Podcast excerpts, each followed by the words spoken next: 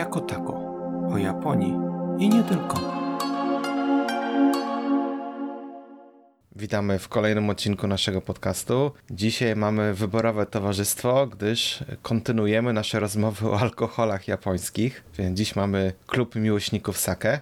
Jest z nami e, Hania i Tomek. E, może zanim zaczniemy, to e, przedstawcie się, powiedzcie, jak trafiliście do Japonii i jak to się stało, że właśnie Japonia, a nie jakieś inne państwo. Może od Hani zaczniemy. Dzień dobry, dobry wieczór. Hania, witam Państwa. Pochodzę z Legnicy. Do Japonii przyjechałam po raz pierwszy w roku 2006 w ramach programu JET. To jest y, taki program organizowany przez rząd japoński dla młodych ludzi z krajów anglojęzycznych, czyli przyjechałam do Japonii nie bezpośrednio z Polski, ale z Kanady, gdzie kończyłam studia. Ten program teoretycznie y, jest dla, y, dla ludzi, którzy chcą uczyć języka angielskiego na japońskiej prowincji, czyli w jakichś takich małych miejscowościach i, i wsiach, ale głównie chodzi, myślę, o podtrzymywanie dobrych stosunków międzynarodowych. Y, no więc tak tutaj trafiłam i y, po kilku miesiącach poznałam mojego męża, który jest Japończykiem, no i zostałam. No to tak, no taka, że powiem, typowa historia. Ja też tutaj przyjechałem tylko na rok, też poznałem moją żonę i, i zostałem na chwilkę dłużej. No to teraz może Tomek, Tomek niech nam powie, jak tutaj trafił do tej Japonii. Witam serdecznie wszystkich. Nazywam się Tomasz. Mój przyjazd do Japonii jakby mm, wyglądał tak dwustopniowo. Przyjechałem jeszcze będąc studentem medycyny. E, to była pierwsza moja jakby przygoda z Japonią. No i tak mi się spodobało, że, że zaplanowałem spędzić trochę więcej czasu. W międzyczasie po powrocie do Polski poznałem moją teraźniejszą żonę, Japonkę. Poznaliśmy się w Krakowie e, na studiach. W Krakowie? Tak. E, skończyłem medycynę w Krakowie właśnie i starałem się o stypendium. Wtedy Mombusio, które udało mi się uzyskać. Przyjechałem tutaj najpierw na stypendium, potem robiłem doktorat z biologii molekularnej i już tak mi moja licencja, jakby prawo do wykonywania zawodu w Polsce już zaczynało być przeterminowane i zdecydowaliśmy się, żeby e, nostryfikować się tutaj, co udało mi się zrobić po trzech latach. Po skończeniu studiów doktoranckich, później przeszedłem staż i zostałem anestezjologiem, zrobiłem specjalizację, Teraz jestem konsultantem i ordynatorem oddziału e, na jednym z tokijskich e, uniwersytetów e, medycznych. No proszę, no jeszcze po drodze się nauczyłeś bardzo skomplikowanego japońskiego języka medycznego, więc to jest już samo w sobie moim zdaniem niezłe osiągnięcie.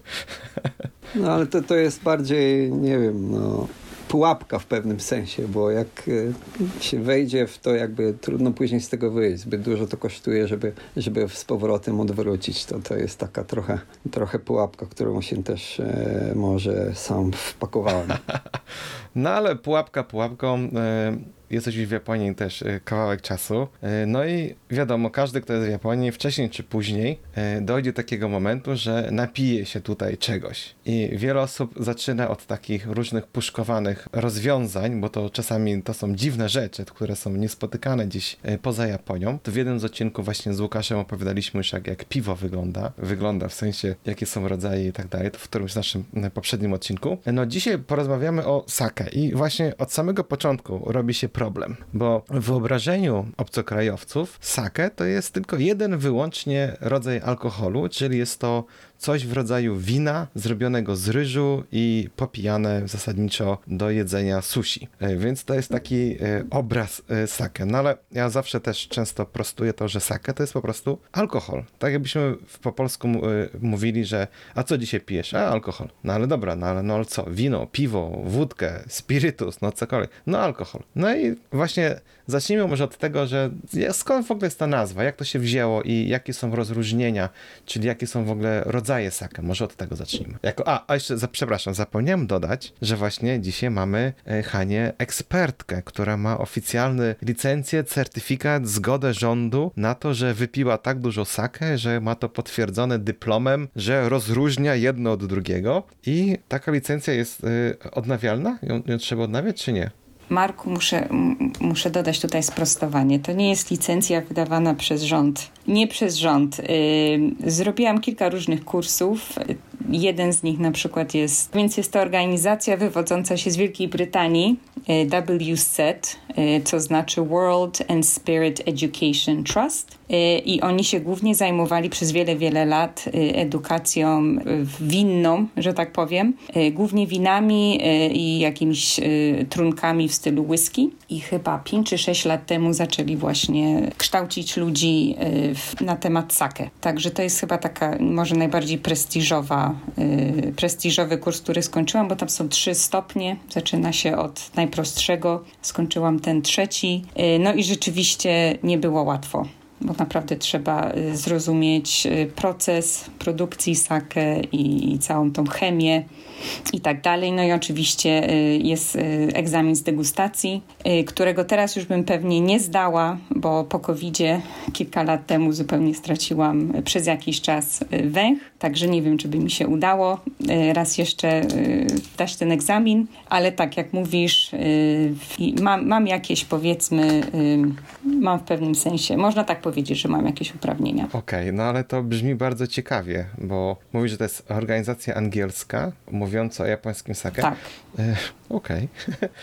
No ale już, ja już czuję te uśmiechy na, na, na e, twarzach naszych słuchaczy. Mówię, że no tak, e, test jest z degustacji, pewnie wiele osób go oblewa, żeby jeszcze raz e, zdegustować. No ale myślę, że to chyba koszty i, i czas i cała praca, która jest włożona w ten cały egzamin, to może nie jest najlepszym pomysłem, żeby degustować w nieskończoność. To zawsze można zrobić sobie w domku. No ale nie, tak jestem pod wrażeniem, że wiesz, że, że po prostu przeszłaś przez to wszystko i się udało, bo to chyba też nie jest taka sprawa, że to po prostu każdy może tak z ulicy zrobić, czy to do tego jest jakieś potrzebne, nie wiem, przygotowanie, jakieś, nie wiem, rozeznanie tematu głębsze, bo mówię, że jest potrzebna także znajomość, jak to powstaje, tak? Też od strony chemicznej, czy jak głęboko to jest? Tak, oczywiście. No to jest cały kurs, który trwa kilka, kilka miesięcy. miesięcy. Okay. Jest y, podręcznik, yy, nauczyciel, czy nauczycielka chodzi się na zajęcia bodajże co tydzień przez ileś tam miesięcy, także o, to, to jest taki, to normalny kurs, tak, który się właśnie kończy egzaminem. Y, oprócz tego byłam też, y, skończyłam też dwa kursy, które prowadzi y, taki guru, powiedzmy, sake w Japonii, pan ze Stanów Zjednoczonych, który nazywa się John Gottner. On chyba był pierwszym obcokrajowcem, który naprawdę poznał sakę od podszewki i y, jest takim zasłużonym promotorem sakę. Dużo o sakę pisze, y, kilka książek wydał, prowadzi też, y, o ile się nie mylę, podcast, wydaje czasopismo o sakę i tak dalej, także on jest takim chyba najbardziej znanym obcokrajowcem w Japonii, który siedzi w tym temacie. I on też prowadzi kursy dla początkujących i dla zaawansowanych, mm, no i też miałam okazję właśnie uczestniczyć w jego kursach. Kurczę, no to faktycznie, to masz wiedzę rozległą. Ale y, tak jak pytałeś, Marku, y, myślę, że najważniejsze jest po prostu y, pić dużo sakę. to jest bardziej istotniejsze niż czytanie na ten temat, czy, czy właśnie studiowanie tej całej chemii, procesu i tak dalej. Trzeba po prostu dużo smakować, dużo różnych gatunków i, i myśleć o tym, co się pije. Dokładnie. Porównywać je do siebie różne gatunki i tak dalej. Zgadzasz się ze mną, Tomku? Jak najbardziej. Ja jestem właśnie może po tej stronie. Jestem smakoszem bez uprawnień, można powiedzieć, ale e, zgadzam się w stu procentach. Im więcej się pije, tym jakby większe zróżnicowania można zauważyć i nawet y, tego samego typu sake, który można pić w innym jakby co roku, jakby nawet ten sam, te samo sake smakuje inaczej i jak się zacznie to zauważać, to dopiero się robi frajda i to jest, zgadzam się w 100%. E, bo jeszcze jest problem właśnie o tym, co mówiłeś o o sakę, nie? Bo, bo skąd się to wzięło, słowo i tak dalej. Nie wiem skąd się wzięło słowo sake w Polsce, ale w sake słowo w Japonii wzięło, zawsze było sake jako właśnie tak jak mówiłeś, jako alkohol. Wszystko, co ma jakieś alkoholowe dodatki, nazywane jest sake. Dlatego bardzo trudno jest jakby określić, czy to jest prawidłowe, czy to nie jest prawidłowe. Nie wiem, jak myślisz, Hanim? Ty masz pewnie bardziej, bardziej jakieś takie głębsze... Akademickie, tak. E, głębszą akademicką wiedzę na ten temat. E, w Japonii, jeśli chcemy rozróżnić sake od innego typu alkoholu, to mówimy nihonshu czyli mhm. japoński alkohol mhm. dos w dosłownym tłumaczeniu. Nihon, Japonia i shu to też jest y, inny sposób czytania kanji sake, tak? Mhm. Y, czyli y, Japończyk, jak dajmy na to, idzie do y, restauracji i chce się czegokolwiek napić, no to może powiedzieć, będę dzisiaj pił sakę. Mhm. Ale jeśli chce zamówić konkretnie tą sakę, o której dzisiaj mówimy, no to powie, że nihonshu. Poprosi mhm. o nihonshu. Mhm. Ale jakoś ta, ta, ta nazwa nie przyjęła się za granicą. To jest ciekawe właśnie, bo, bo może dlatego, że wcześniej e, różni misjonarze i ludzie, którzy przy, przywieźli sakę kiedyś dawniej do e, krajów jakby zagranicy, jakby Japonii, może nie nazywali tego jako Nihonshu, bo nie było jeszcze takiego rozróżnienia prawdopodobnie. To się nazywało zupełnie inaczej pewnie kiedyś. Były coś w rodzaju tego jak kosiu, jak jakiś chińska, chiński alkohol. Ten przedrostek Nihon sake, Nihonshu, to prawdopodobnie jest coś, co jest, może, może nie powiem, że bezpośrednim tłumaczeniem, ale coś, co w anglojęzycznej może e, literaturze brzmi jak Japanese e, sake, tak. Japanese sake albo Japanese, nie wiem, e, rice wine czy coś takiego, prawda? Także ten Japanese przedrostek prawdopodobnie nigdy w Japonii wcześniej nie, nie istniał, bo nawet Nihon takie słowo nie istniało kiedyś. To jest tak. coś, co, co jest w miarę e, niedawna nazwa kraju to się nazywał trochę inaczej. Przepraszam, że ci przerwę. Chciałam też zauważyć, że kiedyś w Japonii nie pijało się innych alkoholi.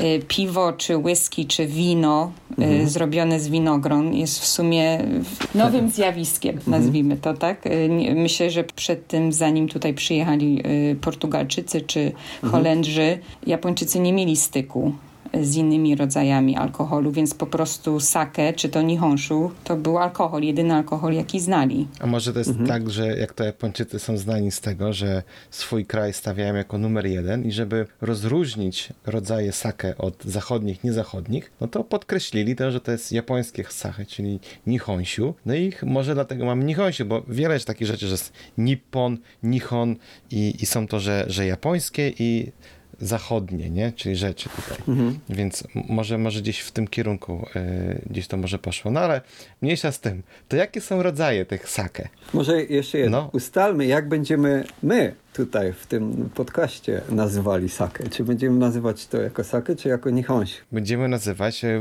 prawidłowo, no tak się powinno nazywać, y, więc będziemy mówić o nihonshu. Nihonshu. Okej. Okay czyli mówimy o Nihonshu. Jest jeszcze inna nazwa, której to jest ciekawe może, jest, to się nazywa Seishu. Jest mm. taka nazwa Seishu, czyli jakby czysta, klarowna sake. E, z tym, że jaka jest różnica między Nihonshu a Seishu na przykład, nie? Seishu jest to podobno nazwa Nihonshu i podobnych trunków, które mają mniej niż 20% e, zawartości alkoholu. E, jest to nazwa prawna tych trunków. Czyli w prawie japońskim trunki, które są robione z ryżu, z, później będziemy rozmawiać na pewno o czym, z czego to jest robione, e, które wytwarzane są podobnie jak e, nihonshu i mają mniej niż 22% alkoholu, zwane są seishu, czyli jakby klarowna mm, sake. Ale zostańmy przy nihonshu. Może nie będziemy zbytnio komplikować. E... Jasne. Czyli okej, okay, no to podsumowując, mamy jakby dwa rodzaje sake, czyli mamy sake które jest z zagranicy i mamy sake, które jest japońskie, czyli nihonshu. Wśród nihonshu mamy rozróżnienie na te wysoko i niskoprocentowe. No i lecimy dalej. I co mamy dalej? Jeśli chodzi teraz już o, o e, może z czego jest w ogóle robione, no bo to jest chyba najbardziej takie znamienne i to od razu widać różnicę, w zależności z czego sake jest zrobione, to chyba w taki, ja zgaduję, no bo nie jestem tutaj ekspertem, ale zgaduję, że to także jest jakiś swego rodzaju podział na, na rodzaje Nihonshu. Ja myślę, że zacznijmy od tego, e, że Nihonshu czy też sake to nie jest wino. E, I wręcz przeciwnie, sake ma, Nihonshu ma więcej wspólnego z piwem. Y, dlatego że też jest produkowane z, y, ze zboża. Prawda, ryż to jest rodzaj zboża. To jest ziarno, także nie jest to, nie jest to owoc. Wino jest produkowane z jakiegoś rodzaju owocu, które już mają w sobie cukier, a y, ryż czy pszenica na przykład y, nie mają w sobie cukru, y, prostego, tylko mają w sobie skrobię, którą trzeba roz, rozłączyć, rozłączyć, brakuje mi słownictwa, nie jest to cukier prosty, tylko jest to cukier złożony, więc tak jak w produkcji piwa, najpierw trzeba wyprodukować cukier ze zboża, żeby ten cukier sfermentować. Tak samo y, w produkcji sake są jakby dwa etapy. Najpierw trzeba zrobić, zeskrobić cukier, a później z tego cukru alkohol. Z tym, że właśnie podczas produkcji sake dzieje się to w tym samym czasie, a nie osobno tak jak przy produkcji piwa. Y, więc myślę, że nie powinniśmy myśleć o, o sake jako o rodzaju wina ryżowego, tylko y, może niekoniecznie piwa, ale myślmy właśnie, że jest to alkohol Y, fermentowany z, ze zboża, a nie z owoców. Okej, okay, no to to faktycznie zmienia w ogóle całą percepcję, bo ja często się spotykam y, z tym, szczególnie jak tam oglądam nieraz jakieś tam targi, że mówią, że to jest y, japońskie wino, co jest, no, tak jak teraz właśnie mówisz właśnie, że wino jest przeważnie z owoców, chyba zawsze jest z owoców, a japońskie sake nie. Mamy też japońskie wina, które też się zaliczają do sake, ale okej, okay, dobrze, no to, to już mamy to podzielone, no ale poza zbożami, tak jak mu się skrobia, czyli też mamy i z ziemniaków. Nie. Sake może być tylko zrobiona z ryżu. Ze zboż, y, z ziemniaków robi się szoczu, który jest alkoholem dystylowanym. Okej, okay. czyli mamy już tak. dobrze. Czyli czy siociu, czy, czy siociu jest nihonsiu? Nie. Siociu nie jest nihonsiu. Okej. Okay. Ale, ale siociu jest sake. Ale siociu jest sake. Dobra, ja tu próbuję rozrysować jakiś ten y, piramidkę, żeby się nie pogubić w czasie rozmowy. Okej, okay, dobrze. Dobrze, to wracamy do Nihonsiu. Y, to jak jeszcze mamy rodzaje? Jak to można rozdzielić? Jak to jest w ogóle klasyfikowane? Bo jak Haniu tam cię y, uczyli, no to w jaki sposób musieli to y, klasyfikować, czy rozdzielić i, i, tak. i od czego w ogóle się zaczyna? Jakby co jest taką podstawą, taką, co, co wszyscy wiedzą? Tomku, zgodzisz się chyba ze mną, że taką podstawową kwalifikacją jest to, y, czy sake jest zrobione z, tylko i wyłącznie z y, ryżu, wody, drożdży i kodzi, czy ma y, też dodatkowo alkohol. To znaczy, do, do, czy dodaje się do niej czysty alkohol. Czyli mamy junmai, to jest sake zrobiona bez dodatku alkoholu i mamy aruten, czyli y, sake z dodatkiem alkoholu. To są chyba takie dwie podsta podstawowe kategorie. Zgodzisz się ze mną? Jak najbardziej, jak najbardziej. I to są właściwie, myślę, dwie takie osie, na których e, różne inne rzeczy się nakładają, bo na pewno się zaraz zaczną nakładać różne, ale jedyno, jedynym czynnikiem rozróżniającym te dwie osie od siebie jest właśnie dodatek czystego alkoholu, alkoholu. I to ma swoje powody jakieś w trakcie produkcji, nie? bo można przyspieszyć na przykład cały proces fermentacji, nie robić tego przez 40 dni, ale przez na przykład dwa tygodnie E, zatrzymać proces fermentacji w połowie, dodać do tego trochę alkoholu czystego, spirytusu i mamy podobny trunek, który podobnie smakuje, i, ale jest bardziej jakby nabuzowany i czuć ten alkohol bardzo mocno. Natomiast Junmai, czyli sake robiona z czystego ryżu, zajmuje trochę więcej czasu. Może technologie są teraz trochę może bardziej inne, żeby tu przyspieszyć, ale e, nie ma tam domieszki dodawanego alkoholu jakby chemicznego do tego. To jest naturalny proces, który, który zaraz prawdopodobnie będziemy omawiać w szczegółach. Także zgadzam się jak najbardziej i myślę, że to jest bardzo ważny podział na początku. Nie? I od tego później wszystko będzie zależało, co będzie na nalepkach, co będzie na jak to się będzie podawało i tak dalej, i tak dalej. Myślę, że też y, musimy dodać, że jeden rodzaj nie jest lepszy od drugiego. To jest kwestia y, gustu y, i y, niekoniecznie dodaje się alkohol, żeby sake była mocniejsza. Mhm.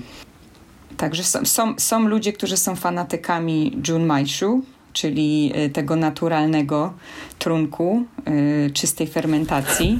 Tomek właśnie się zalicza y, do tej grupy. Ja powiedziałabym, że na ogół też, ale piłam nieraz sakę z dodatkiem czystego alkoholu, która mi bardzo smakowała. Mm -hmm. Tak, to jest bardzo ważne i tutaj myślę, mm, to dotyczyć będzie później jeszcze następnego, następnego elementu, o którym będziemy rozmawiać. Smak sake, jakość i to, czy się komuś to bardziej podoba, czy nie, nie zależy od ceny, nie zależy od zawartości e, alkoholu, nie, za, nie zależy od tego, jak czysty jest tam e, ryż w tym, który był wykorzystywany do e, produkcji. Właściwie zależy tylko i wyłącznie od subiektywnych doznań i od tego, no, czy jest smaczna, czy nie. I oczywiście są marki, są renomy, są różne sake, które można zawsze, znaczy browary i wytwórnie, którym można zawsze ufać, można powiedzieć, w ciemno, ale nie ma takich rankingów, które by mogły hierarchizować smaki sake w zależności od tego, czy to jest czysty ryż, czy nie.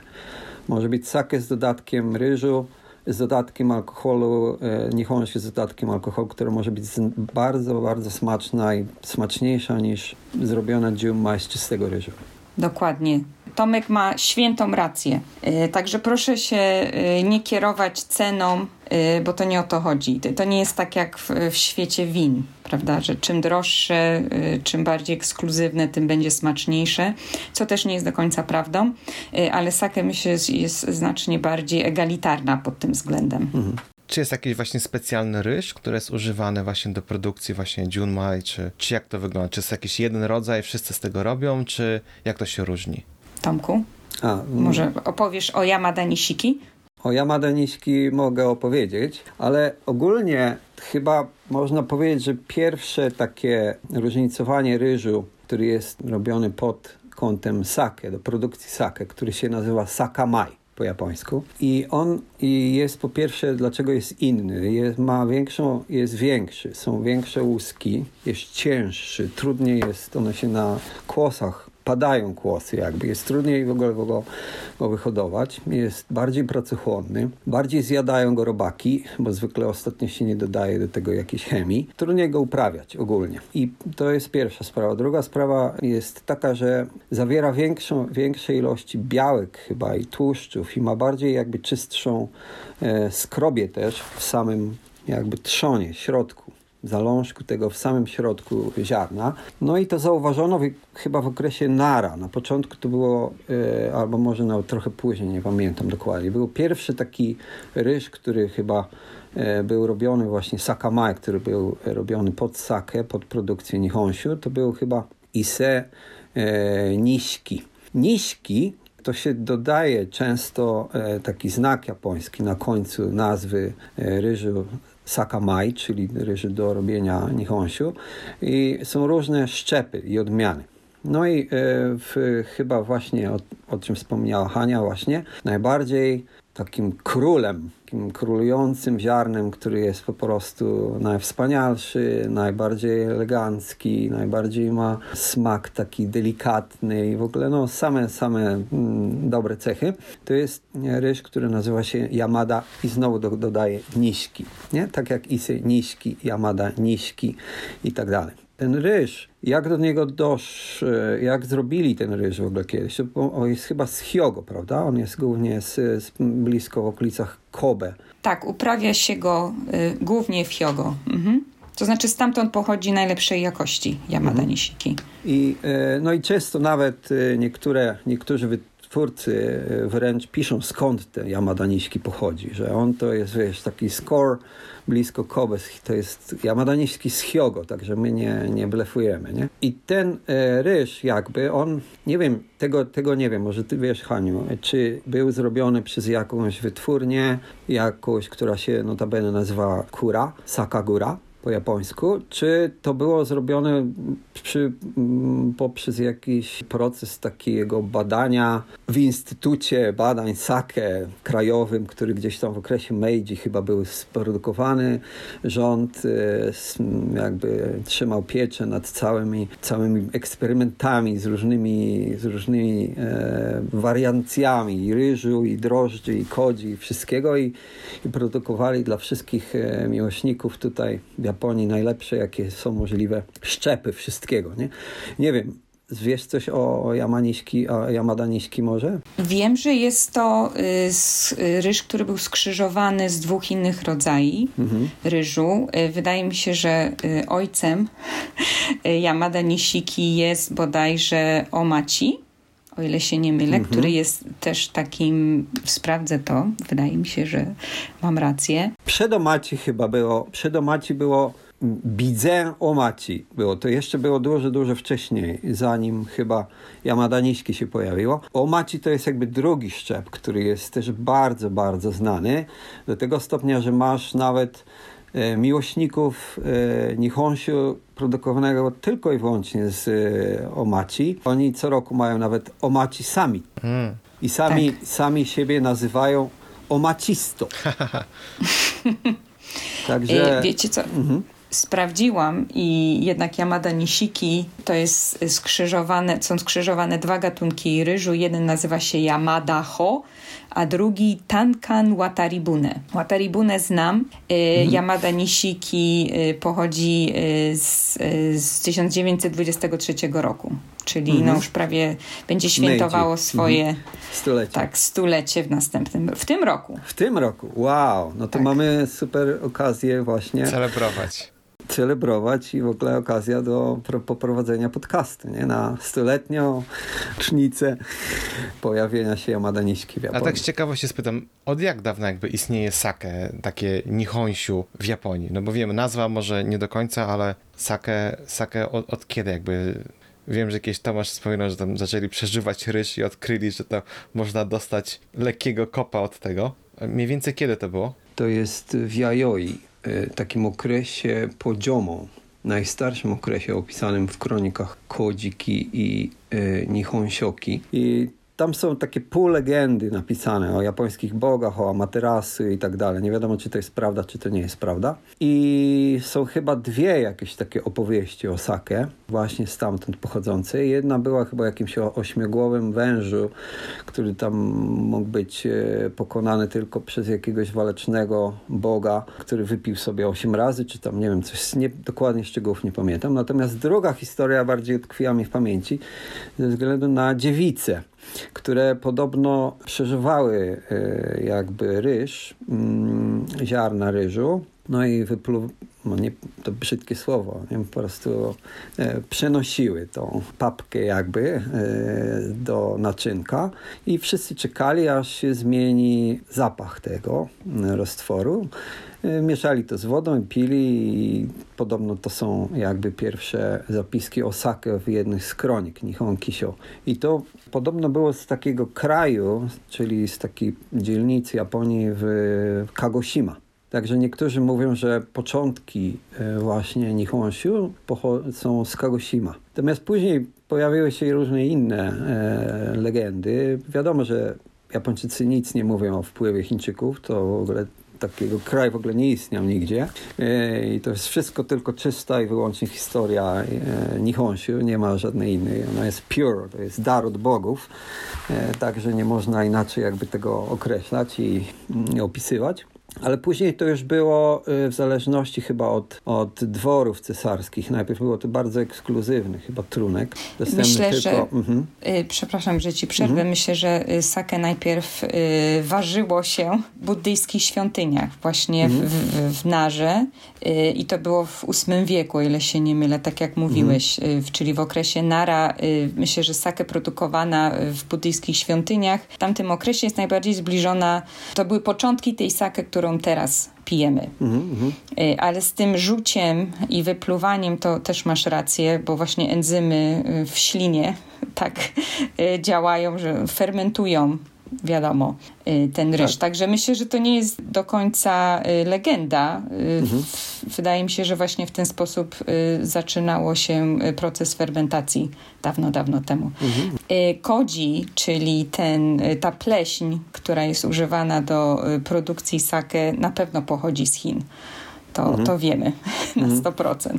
Ja tylko dodam, że Jomon, tak jak e, e, Tomek tutaj mówi, to jest naprawdę prehistoria, bo to jest e, e, 14 tysięcy chyba przed Chrystusem do 300 lat chyba przed Chrystusem, tak mi się wydaje, że to było to był naprawdę jest duży rozszczep i ja zachęcam wszystkich, jak będziecie w Japonii. W Cibie jest e, takie super muzeum narodowe, e, gdzie są właśnie od początków jakby istnienia Japonii, czyli skąd się wzięli Japończycy, tak jak Tomek mówi, tam sprytnie owinięta jest w ogóle rola Chin, że jakby skąd się wzięli Japończycy i tam jest właśnie, jak jest e, okres Jomon, to są niesamowite figurki, które się ciągle zachowały i jak zobaczycie te figurki, no to normalnie jak kosmici, no to są takie duże oczy, głowy, takie dziwne ciała. Jak się przyjrzycie, to część z nich ma jakby skafandry y, kosmiczne, więc to jest w ogóle ciekawy, ciekawy w ogóle inny temat na inny podcast. No ale w każdym razie Jomon to było bardzo dawno temu i y, to się skończyło właśnie około trzecim wieku, chyba przed, przed naszą erą. Tak, tak. Właśnie ten Yayoi bardzo krótki okres, to był prawie 50 lat tylko, nie? I właśnie 300 przed naszą erą, 250 czy 240 jakoś tak, nie? Ale właśnie tam pojawiły się pierwsze kroniki hmm, z tego, co się w Japonii działo. I, I tak jak Hania mówi, to jest też święta prawda, że, że w świątyniach buddyjskich sake jakby robiło się bardzo dużo. I o, to też wynikało z kilku przyczyn. Po pierwsze, robiono to na dworach cesarskich i wśród arystokracji. Jakby pospólstwo nie miało dostępu do takiego przerzutego trunku. Żartuję oczywiście, a on już wtedy był robiony z kodzi i w ogóle. A co to jest ta kodzia? Czekaj, bo mówicie kodzia, kodzia. Co to jest ta kodzia? Kodzi. Dobrze, to może wracajmy tak. do, do podstawowych informacji na temat sake, z czego ona jest zrobiona. Wiemy, że z ryżu. Tak. Przede wszystkim z wody. Trzeba bardzo dużo wody, y, żeby zrobić sakę, y, bo ryż musi być najpierw porządnie umyty, y, później musi być ugotowany na parze, więc potrzeba dużo wody.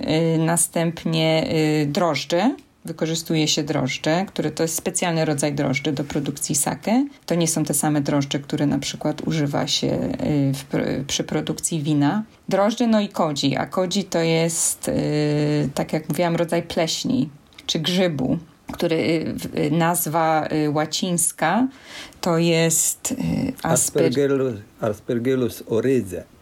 Rydzyk. Dziękuję. To jest rydze. Orydze. Orydze. O, orydze.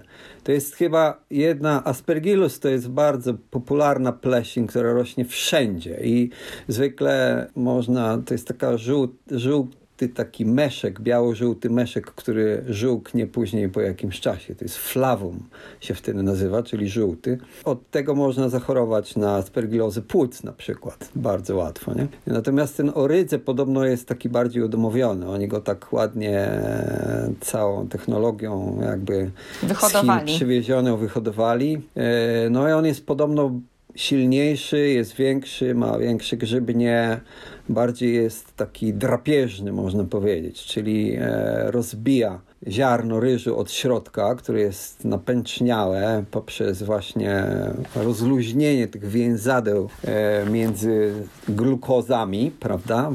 To jest chyba szósty czy P6P, nie pamiętam dokładnie jakie. I się one są rozluźniają i wtedy na takim stanie wchodzi do akcji właśnie grzybek, e, kropidlak i on rozcina te wszystkie wiązadła i produkuje prosty cukier, tak jak Hania mówiła, glukozę. No i kodzi, ogólnie to, jest, to są też jest ciekawa sprawa, że kodzi e, nie używane jest tylko i wyłącznie do produkcji e, nihonsiu. Kodzi jest składnikiem prawie wszystkich fermentowanych rzeczy, które w Japonii się produkuje. Oczywiście produkt to jest cała jakby kulinarna tradycja Chin. To jest miso, to są wszystkie pickles Japonie, japońskie, to są bardzo dużo różnych właśnie fermentowanych mm, produktów. Sos sojowy, przepraszam, Sos przerwę. Właśnie, tak. Jest bardzo ciekawostka taka, że jak chyba to było w okresie, nie wiem jakim okresie, nie pamiętam, kiedy w Fushimi, w Kyoto e, sake ma bardzo jakby osiągało swoje apogeum rozwoju. Powstawało właśnie w tym mieście e, skoncentrowanie różnych, wielu wytwórni. Nawet e, stamtąd w ogóle pochodzi też chyba z tego okresu, jak dobrze pamiętam, nazwa szefa produkcji, czyli Todzi, nie? E, osoby, która jest odpowiedzialna, która jest najważniejsza w ogóle w całym browarze, ważniejsza niż właściciel. Od niego zależy wszystko po prostu. I ten Todzi, właśnie nawet były takie szkoły, że oni ćwiczyli, y, nie wiem, trenowali wtedy tam w, w tym okresie. Do tej pory istnieją takie zrzeszenia y, regionalne TODzi. I to właśnie stamtąd pochodzi. I wtedy w Kyoto była ciekawa rzecz, była wojna e, między Kojia. Kojia, czyli sklep, który sprzedawał różne fermentowane rzeczy, czyli miso, sioju i sos sojowy i tak dalej. No i producentami Nihonshu. I oba jakby e, obie gałęzie, które wykorzystywały te, te, tego samego grzybka plesieniowego, oba miały jakby prawne jakby e, pozwolenie na to, żeby taką produkcję prowadzić. No i doszło do potyczek przy udziale jakichś tam, nie wiem, samurajów i tak dalej. No i wygrała opcja Nihonshu. Dlatego teraz często w, w wielu miejscach Japonii, jak się jedzie do Kura i oni mają sklep przy, przy właśnie przy wytwórni, sprzedają też i miso tam na przykład, albo sioju razem, bo to jest jakby pozostałość po tym, że oni e, wygrali tą malutką potyczkę w Kyoto. Ale to taka mała ciekawostka podobno z tego e, wynika, że te dwie gałęzie jakby się kiedyś były rozdzielone, ale teraz głównie e, produkcją i jakby trzymaniem pieczęci nad tym, jak ma wyglądać kodzi.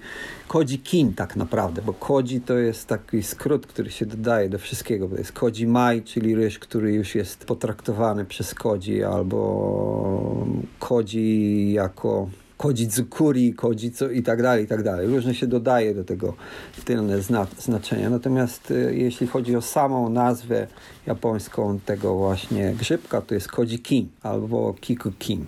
Też się mówi.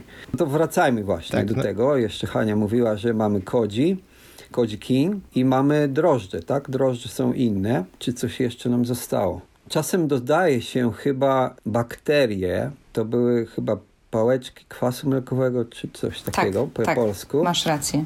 Lactobacillus pałeczki kwasu mlekowego. No i teraz oddaję głos Hani i powie, jak wygląda produkcja i dlaczego w ogóle dodaje się te wszystkie składniki, w jakiej kolejności i po co. I jest takie fajne słowo, które nie mam pojęcia, jak przetłumaczyć na polski. To jest wielo równoległa fermentacja. To jest w ogóle super słowo, które określa całą w ogóle skomplikowany proces właśnie produkcji sake. No, no. Czy pamiętasz y, to określenie Tomku po japońsku? Tak, Bo ja nie.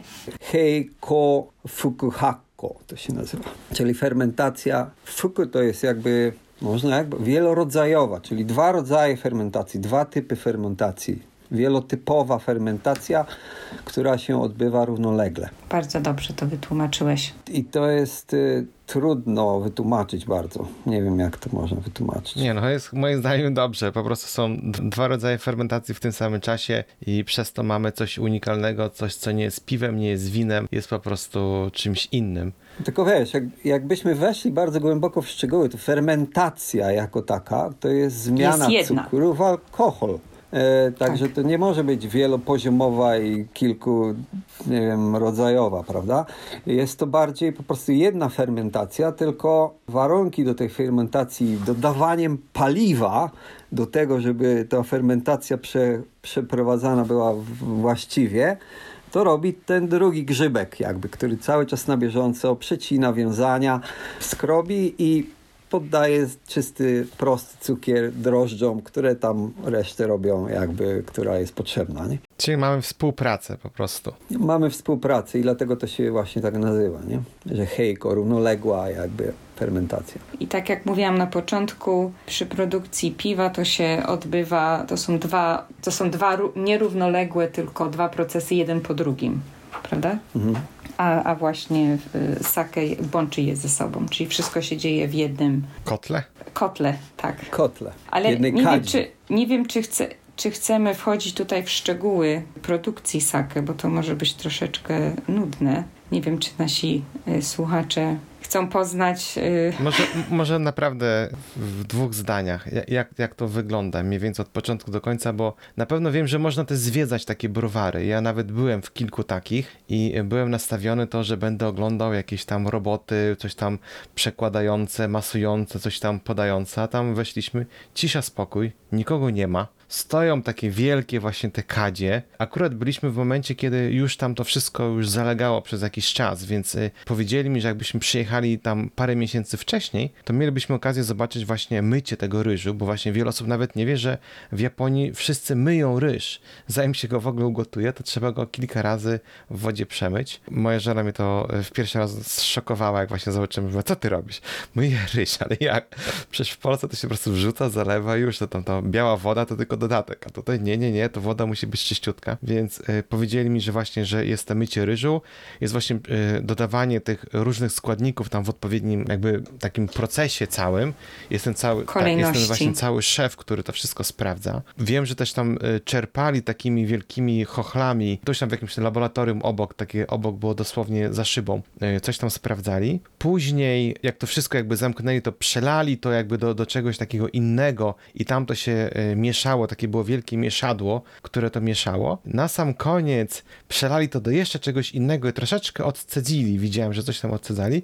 Co mnie zszokowało, to woda, która tam się lała z takiego zwykłego węża, takiego y, y, normalnie z ogrodowego, nie? Taka niebieska rurka. Ja mówię, co to jest? Jakieś to powinno być sterylne, czyste. No i wtedy właśnie tam mnie uspokoił, że proszę pana, to za chwilę się tak wszystko sfermentuje i co by tam było złego, to i tak tam zginie po prostu w procesie tej fermentacji i tak dalej, więc nie ma czego się tutaj martwić, ale powiedzieli, że to cała kać w środku, że wszystko jest super sterylne, że nie mogą sobie pozwolić na żadną inną jakby domieszkę bakteryjno, czy tam jakieś po, po innych, co wcześniej było, że nie mogą też nawet tych kadzi używać jakoś tak szybko, dlatego e, część e, rodzajów właśnie e, nihonsiu ma bardzo określony czas, kiedy jest dostępne i, i kiedy możemy się jakby napić takiego świeżego, kiedy w ogóle ten cały proces trwa, mimo tego, że wszystko jakby ryż jest gotowy, wszystko jest gotowe, jednak nie, nie, nie tak wszystko. I przepraszam, wszedłem w słowa, ale to jest moje jakby mm, takie wspomnienia, kiedy y, od odwiedzałem e, właśnie browary, bo tutaj właśnie siostra żony i, i, i teściu są także wielkimi miłośnikami, takimi właśnie jak Tomasz, którzy lubią popijać. I co też było bardzo ciekawe, w tym sklepie zaraz obok, e, znaczy sklep, no to taki był no ala magazyn, pani raz, dwa, pyk, pyk, pyk, miała jakieś gotowe buteleczki, proszę bardzo i tam można sobie strzelić tam taką pięćdziesiąteczkę e, tego sakę, no i e, wszystko było fajnie, tylko że tam było z 7 czy z 8 tego, no i tam po trzecie już tam czuję, że już mnie tu bierze coś, nie? Troszeczkę zmieniłem temat, ale tak chciałem się spytać, zanim wrócimy do tej całej produkcji, dlaczego jest tylko te nie wiem, te 15, 20%, 16% alkoholu. Dlaczego nie ma więcej albo mniej? Czy to się bierze właśnie z może produkcji? Być. Może być więcej. Może być więcej, może być mniej.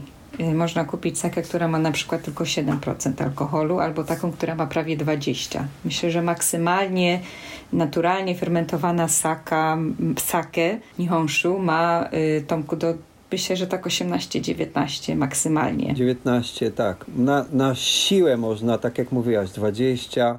Widziałem raz, która ma 22, ale to już są naprawdę różne sztuczki oni muszą robić, żeby to osiągnąć do takiego, do takiego momentu. To jest tak. związane z ilością e, ryżu, z jakby szybkością fermentacji. Jeżeli mówię teraz o Jummai, czyli o czystej, czysto ryżowo sakę, bez dodatków alkoholu czystego później, po produkcji albo w trakcie produkcji. To jest jakby, wszystko zależy od ilości cukru w skrobi. Im, jeżeli dojdzie do wysycenia procesu fermentacji, czyli już więcej nie będzie można wycisnąć z tego ryżu, jakby można tak prosto powiedzieć, no to zaczyna się cała równowaga zmieniać w kadzi. Zmienia się w tak, że zaczynają wchodzić tam różne bakterie, zaczyna się pojawiać troszkę octu, zaczyna się cała procedura, no jakby jest wtedy, musi być albo zatrzymana, albo celowo przekierowana w jakiś inny dziwny, dziwny kierunek. I tutaj jest problem, na przykład kiedyś jak jeszcze zaczynałem pić nihonshu, to zawsze myślałem, że w procesie tym mamy, można powiedzieć, że mamy dwa rodzaje, prawda? Są e, słodkie i wytrawne, można powiedzieć, sake, prawda? I, I że zawsze myślałem, że najpierw w tym procesie pojawia się sake wytrawne, tak jak to jest z winem na przykład, jak się dłużej na przykład po, pociągnie, prawda, to to się robi coraz bardziej słodkie, słodkie i mamy w końcu słodkie sake. A tu się okazuje, że jest odwrotnie. Jest odwrotnie, dlatego że e, mamy jakby więcej cukru w kadzi i dlatego ten cukier zostaje później w sake i jak jest wcześniej zlewany z kadzi, to mamy sakę słodką. Natomiast, żeby tworzyć sakę, znaczy nihonshu wytrawne, to trzeba zatrzymać jakby albo poprzez odpowiednie dozowanie tego grzybka, który będzie nam produkował mniej prostych cukrów z, z, z sacharozy, z krobi, albo poprzez same zatrzymanie zatrzymanie fermentacji drożdży. I tutaj, i to jest taka szkoła jazdy, którzy znają tylko Todzi. Oni to codziennie sprawdzają, tak jak mówiłeś, mieli różne takie specjalne e, urządzenia, łyżeczki, mierniki, różne rzeczy cały czas są jakby na bieżąco z fermentacją, nie? Obserwują jak bulgocze cała ta, nie wiem, fermentacyjna mieszanka, nie? Coś, Haniu, masz do dodania? Chciałam dodać też, że wiele rodzajów nihoszy jest w ogóle rozcieńczana wodą, czyli do, doda, dodaje się do niej jakąś tam ilość e, wody już po, po fermentacji, e, żeby obniżyć poziom alkoholu. Czyli na przykład mhm. zaczęło się, skończyło się na 18%, y, dodało się troszeczkę wody, żeby obniżyć alkohol do 15% na przykład, co jest u, u, uważane za taki bardziej, y, no nie, nie taki silny trunek, można jej więcej wypić z większą przyjemnością, także tak większość sake ma około 15%, 16% alkoholu, ale to nie znaczy, że fermentacja się zakończyła właśnie na tym etapie. Często dodaje się też wodę, żeby mhm. obniżyć. To się robi celowo. Mhm. Tak. Robi się to celowo, nie? Celowo po prostu tak. znając proces, spodziewa się zwykle to, jaki można smak uzyskać, jak się doda wodę, czy nie doda, jak się skończy w takim miejscu, a nie w innym. To jest oczywiście mistrzostwo, prawda? Jeżeli ty możesz to wszystko przewidzieć, wszystko idzie jak trzeba, nie? Y, przepraszam chciałam też powiedzieć, mhm. że sake jest na ogół pasteryzowana. Większość sake dostępna y, w Japonii podlega właśnie pasteryzacji, y, ale też jest sake niepasteryzowana, którą ja osobiście bardzo lubię. Nazywa się nama, y, czyli jakby surowa. to przetłumaczyć na polski. Surowa, tak. Surowa, sake. Świeża, surowa. Mhm. Tak, która powinna być y, przechowywana w lodówce a po otwarciu wypita dość szybko, bo jest to y, produkt, który jest jakby ciągle żywy, y, jak jogurt na przykład. Tak, czyli te bakterie tam, mikroorganizmy ciągle y, działają, żyją. I współpracują ze sobą. A ile trwa właśnie taka produkcja sake? Czy to jest jakiś taki sam okres, czy to też w zależności, czy to jest właśnie jakieś nihonsiu, jeszcze nie mówiliśmy w ogóle o siociu, no ale wróćmy do, do nihonsiu, czyli ile trwa produkcja takiego typowego nihonsiu? Myślę, że najkrócej Powiedziałabym, że dwa tygodnie, minimalnie. To ta z alkoholem wersja pewnie, tak się domyślam.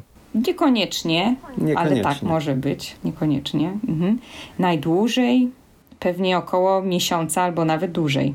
Trochę dłużej, 36 do 40 dni. Zależy, co się chce uzyskać. I to wynika z jeszcze z bardzo ważnej rzeczy, której nie dodaliśmy, przy, e, jeśli chodzi o produkcję, to wynika z temperatury fermentacji. Sake fermentowana, znaczy ta cała fermentacyjna mieszanka jest utrzymywana w temperaturze niskiej, 4 stopnie, 5 stopni. I to nie jest coś, że się na przykład y, odłoży jak chleb do wyrośnięcia na drożdżach, prawda? W temperaturze pokojowej po pół godziny mamy jakby pierwszy już można, pięknie nam rośnie. Nie? Ten właśnie proces wielo, nie wiem, warstwowej, równoległej fermentacji w zimnej temperaturze to jest właśnie cała coś, co określa chemiczny proces produkcji sake.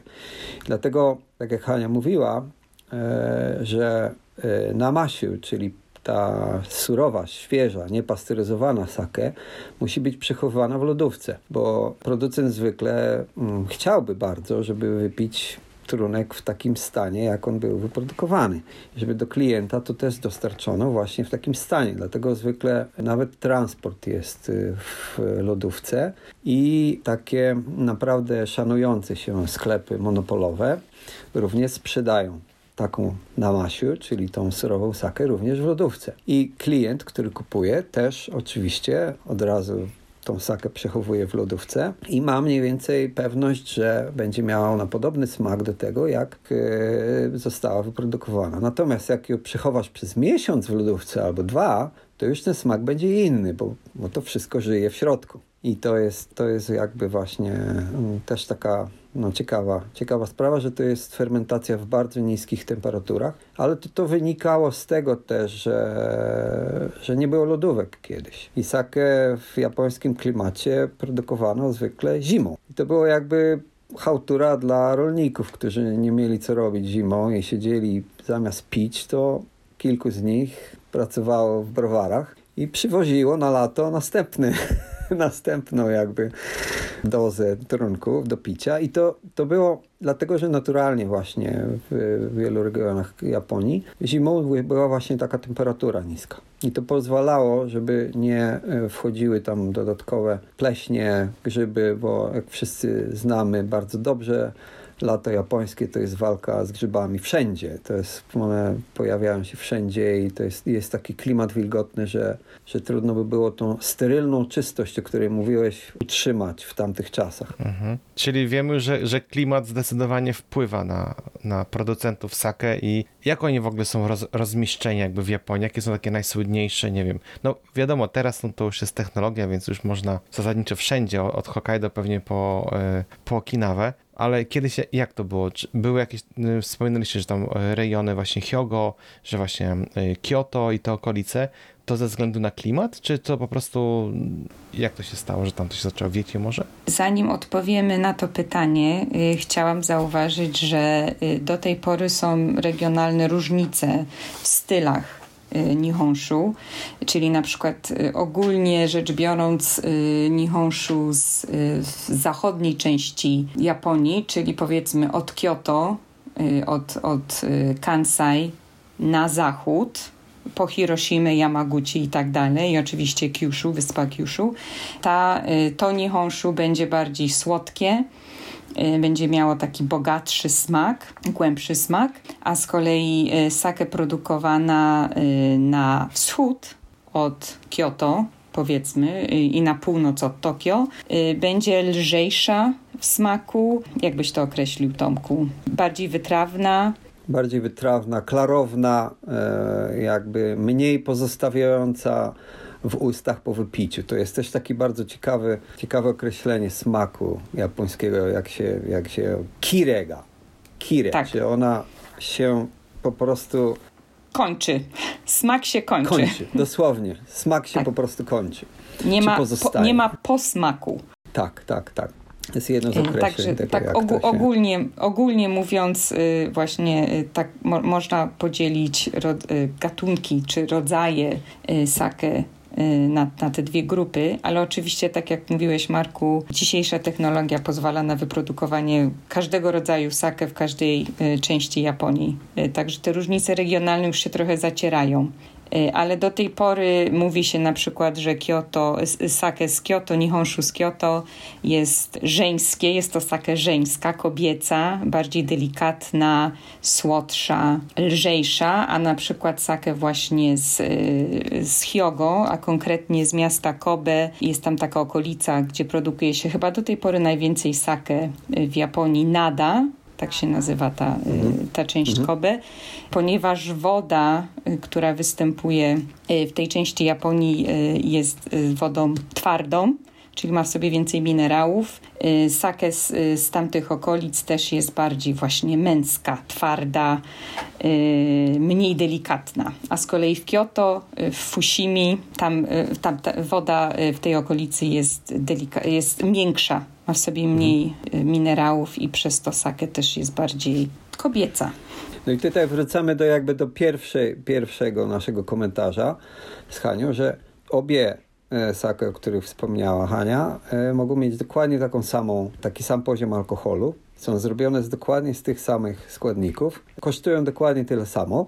I tu nie dodaliśmy jeszcze o szlifowaniu ryżu, o polerowaniu ryżu, ale mogą być zupełnie myć, zupełnie inaczej, inny stopień jakby wypolerowania ryżu i obie będą bardzo smaczne. To chodzi o, to jest właśnie ta różnica, nie? Że, że mogą być takie bardziej żeńskie, bardziej męskie, ktoś może być omacisto, ktoś może bardzo lubić yamadaniśki, te ryż, prawda? I to są zwykle upodobania każdego, ale no ale to jakby, jakby wróciłem jakby do tego, żeby przypomnieć wszystkim, nie? żeby nie, my nie wartościujemy tego ze względu na to, że coś pochodzi z Kyoto, a coś jest z Kobe, nie? Tylko właśnie to jest bardzo zależne od, od upodobania, od regionu również i e, może ja tutaj z regionami do pytania, które zadałeś Marku, dodam i e, coś takiego, że technologia rzeczywiście, tak jak Hania wspominała, bardzo pomogła producentom robić sakę przez okrągły rok. To jest po pierwsze. Po drugie, można jakby te produkcje ustalić na takim poziomie, że możesz produkować przez okrągły rok sakę o dokładnie takim samym smaku Nihonshu. Nie? I takie duże, bardzo znane wytwórnie, które można butelki kupić na lotnisku w Heathrow, nawet prawie w każdym spożywku w Japonii. To są właśnie nazwy typu Kubota, typu, nie wiem, Yukino. Da, Dassai. Ba, Dassai na przykład. To są, to są jakby wytwórnie, które odeszły od tradycyjnej niszowej produkcji na taką no, taką, wiesz, wielką skalę, jakby globalną skalę produkcji. Taka Coca-Cola. Taka Coca-Cola, sake, dosłownie. One są pasteryzowane, łatwiej je przewozić, nie trzeba ich chłodzić i tak dalej, i tak dalej. Natomiast z drugiej strony mm, pojawia się taka nisza właśnie, że ludzie starają się coś zrobić podobnego do wytwórni, browarni piwa, takich małych, robionych przez dwie, trzy osoby, mhm. nie? I kraftowe. Bardzo lokalnie, tak, dosłownie kraftowe, kraftowe jakby browary. Albo y, ktoś nagle zauważy, że porzucony browar jakiś trzeba odbudować i młody człowiek, 30-letni, podejmuje się tego, wyjeżdża z miasta i stawia na nogi upadłą na, na przykład wytwórnię jakąś sakę, nie? I takich, takich właśnie kura jest teraz coraz więcej i naprawdę prowadzone są przez bardzo małą ilość pracowników, czasem nawet pięć osób tylko to robi, nie? Produkują, nie wiem, mają cztery kadzie na przykład tylko i robią rzeczywiście tylko w zimą, bo to jest mniej kosztuje wtedy, prawda? Nie trzeba płacić za lodówki i tak dalej. No i wtedy jakby odbudowują tą całą tradycję e, roczną produkcji sake, bo to, to jest związane z tym, co w danym czasie puszczasz na rynek, jakby co sprzedajesz. Czy to będzie sake świeża od razu po produkcji, mniej więcej właśnie mm, sprzedawana od początku, od połowy stycznia, mniej więcej do połowy, połowy lutego. To jest taka naprawdę świeża sake z ori, czyli z jeszcze z dodatkiem, z taką pozostałością tej takiej mieszanki fermentacyjnej. Jeśli ma trochę taki sedyment gdzieś tam, albo wręcz nigori sake, która jest wybuchowa, nie? taka, która po prostu bezpośrednio z do butelki przelana sprawa jest i później im się robi cieplej, to już trzeba to jakoś pasteryzować. Albo się pasteryzuje y, już w kadzi całą, albo się pasteryzuje po przelaniu do butelki. I to też różne nazwy, wszystko ma oczywiście swoje. No ale jak już jest lato, no to wtedy zwykle potrzebna jest lodówka wcześniej i tą sakę, którą wytworzono w marcu na przykład, w wielkiej lodówie się przetrzymuje i ona jest jeszcze świeża, ale latem jest po prostu pasuje jak najbardziej. Nie, jesienią się robią bardziej sake takie, które już są jakby albo pasteryzowane raz w butelkach bezpośrednio, albo jest, jest trochę inny rodzaj. No i zimą to już są zwykle takie sake, które no prawie, prawie pół roku prze, przeleżały gdzieś tam, nie? No i od grudnia rozpoczyna się nowy proces produkcji i to tak ciągle jakby się zmienia, jak pory roku. I te małe wytwórnie właśnie często robią E, tworzą sakę w taki sposób. Natomiast duże mają ten sam smak, który jest sprzedawany okrągły rok i, i on ma stały, znany i sprawdzony smak. Nie? Także tutaj bardzo trudno powiedzieć jest naprawdę, czy, czy jest zróżnicowanie jakieś. Nie ma, myślę, nie ma jakichś takich regionów, które są bardziej szczególnie znane z sake lub mniej Każda ma swój charakter, każda tworzy inny zupełnie smak regionalny. Co ciekawe, bardzo pasuje to wszystko do klimatu tamtejszego. Często pasuje również do, do potraw, które tam się najczęściej je. I to jest taka bardzo lokalny mm, trunek, można powiedzieć, nie? Że, że każdy rejon ma swoją, swoje nihonsiu, które utrzymuję i, i, i nie chcę z tego jakby zrezygnować. Chciałam powiedzieć, że jedną chyba z, z największych dla mnie przyjemności y, mieszkania w Japonii to jest właśnie podróżowanie y, do różnych zakątków Japonii i y, próbowania lokalnej sake. Y, często jest to sake, której nie można kupić w Tokio. Y, Jest tylko dostępna w jakimś jednym obrębie, powiedzmy, nie wiem, 50 kilometrach kwadratowych i y, głównie panowie, którzy tam mieszkają, piją tą sakę od i ich dziadkowie ją pili, ojcowie i dziadkowie i pradziadkowie i nie mają zupełnie zainteresowania jakimiś tam trendami czy no, nowymi sposobami produkcji, tylko po prostu to, to jest dla nich jak woda. Wydaje mi się, to jest coś, co znają bardzo dobrze i się tego trzymają. Yy, No ale tak jak Tomek, Tomek mówił, yy, problem jest taki, że yy, ci ludzie, którzy tą sakę produkują, albo są już bardzo starzy, albo już po prostu y, zabrakło ich i, i nie ma y, kto po nich przejąć tych browarów, także coraz więcej.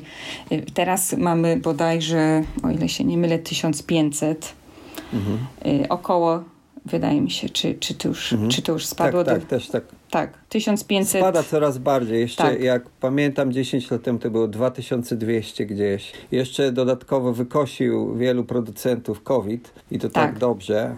To było naprawdę wielkie uderzenie dla nich, bo, bo mm, zakazy, lockdowny, zakazy jakby pożywania albo w ogóle e, jedzenia poza domem jakby trwały bardzo długo w Japonii i to bardzo uderzyło mocno w przemysł. No i wiele, wiele małych browarów prowadzących, prowadzonych przez starsze osoby po prostu upadło, niestety, bo musi być ciągłość tego. To jest żywy organizm. Browar też jest żywym organizmem. Się myje, tam ten, te wszystkie mikroklimat w browarze, który ma podobno jakieś swoje własne drobnoustroje gdzieś tam w powietrzu latające, mimo że to ma być super sterylnie wszystko, ale on tworzy właśnie tą całą, całą jakby atmosferę i środowisko, w którym fermentacja przebiega właściwie jak powinna według Todzi, nie?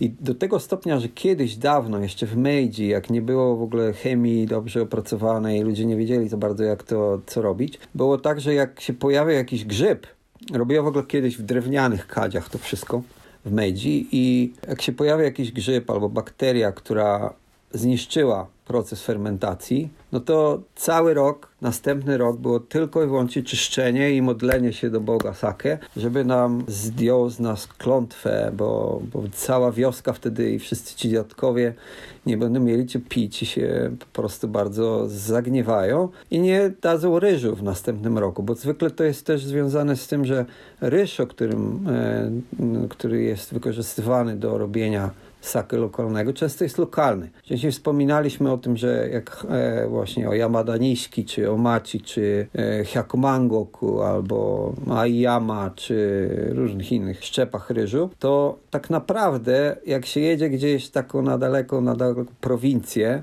to się po raz pierwszy raz widzisz w ogóle taki, że taki ryż w ogóle istnieje. Jakaś nazwy, których w ogóle w życiu się nie widziało. Okazuje się, że to jakiś lokal robił tam coś i coś mu wyszło. Udało mu się zrobić trochę większe ziarno, oczywiście bez żadnej genetycznej manipulacji tego. I te ziarno sprzedał dla browaru, wyszła dobra sake, no i tak zostało. I często są właśnie też lokalne, bardzo lokalne e, rodzaje, gatunki ryżu używane do, do tych sake lokalnych. No i przez to, że się mało produkuje, przez to, że ceny są niewysokie, przez to, że dystrybucja i transport do Tokio jest za drogi, to to zostaje, tak jak Hania mówiła, tam, gdzie powinno być i mamy tam dojechać i próbować tego po prostu. Moi drodzy, już y, rozmawiamy tak długo już o tym sake i tyle daliśmy różnych informacji. Myślę, że każdy z nas musi teraz to przez chwilę przetrawić, y, więc nasi słuchacze także, więc może na dziś y, zakończymy y, nasze rozważania. Wrócimy w kolejnym odcinku, gdzie powiemy o polerowaniu ryżu, powiemy dlaczego to jest ważne, dlaczego mimo wszystko, co wiele czynników wpływa na, na smak sake, tak jak dzisiaj nam Hania i Tomek opowiedzieli, ale jest rzecz taka właśnie unikalna, która istnieje i jest napisana na wszystkich kartonach, butelkach, plastikowych butelkach i o tym dowiecie się w następnym odcinku. także wam powiemy, bo dzisiaj zaczęliśmy mówić, że sakę się chłodzi, ale zdradzimy, że nie wszystko, nie każdą i pije się także i na ciepło. Mi osobiście najbardziej e, smakuje na ciepło. I powiemy wam jeszcze kilka jeszcze mamy na pewno e, ciekawych rzeczy, więc e, zostańcie z nami i zapraszamy do kolejnego odcinka. Żegnamy się i, i widzimy się niedługo, słyszymy się niedługo. Dziękujemy. Do usłyszenia, dziękuję bardzo, dziękujemy. Tak jest. Do usłyszenia.